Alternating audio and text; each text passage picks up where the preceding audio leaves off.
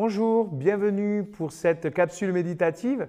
Nous sommes dans la seconde partie d'un texte qu'on a commencé à lire hier et maintenant nous allons lire la seconde partie de ce texte à partir du verset 41 de Matthieu 25. Ensuite, le roi dira à ceux qui seront à sa gauche, Allez-vous-en, loin de moi, maudit. Allez dans le feu éternel qui a été préparé pour le diable et ses anges. Car j'ai eu faim et vous ne m'avez pas donné à manger. J'ai eu soif et vous ne m'avez pas donné à boire. J'étais étranger et vous ne m'avez pas accueilli. J'étais nu et vous ne m'avez pas habillé. J'étais malade et en prison. Vous n'avez pas pris soin de moi.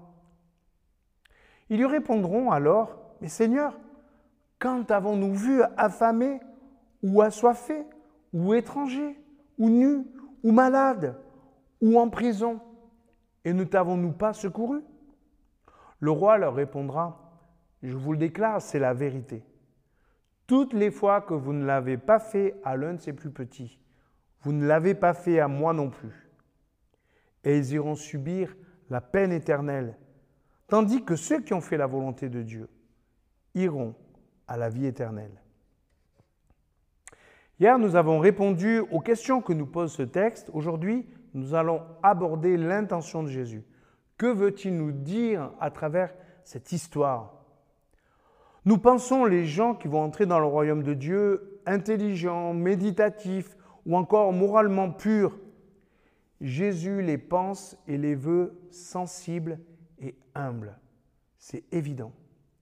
Observons-les. Ils font le bien de manière si naturelle qu'ils ne voient même pas la manière dont ils sont appréciés. Ils ne le font d'ailleurs pas pour ça. Inversement, ceux qui ne font rien pour ces gens-là ne sont pas innocents pour Jésus. Ne rien faire, c'est choisir de ne rien faire. Les gens intelligents restent parfois trop dans leur bureau. Les gens méditatifs vont de séminaire en séminaire, activement ou passivement, mais il faut bien sortir et aller vers les autres, non? Les gens purs ne font rien de mal, mais font-ils le bien?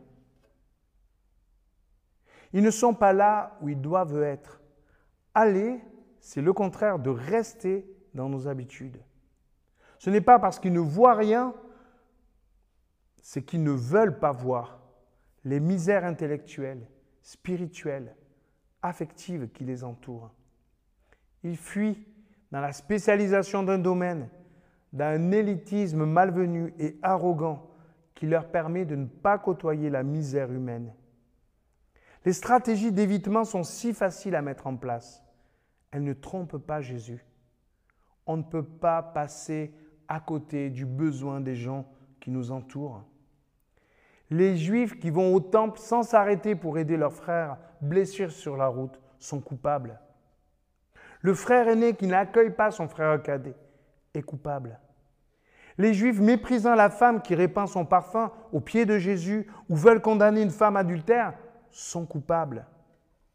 Cet homme qui laisse Lazare devant sa maison sans même le regarder est coupable.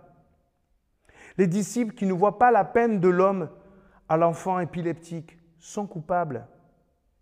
Ceux qui laissent la Samaritaine aller chercher son eau toute seule à midi au puits sont coupables.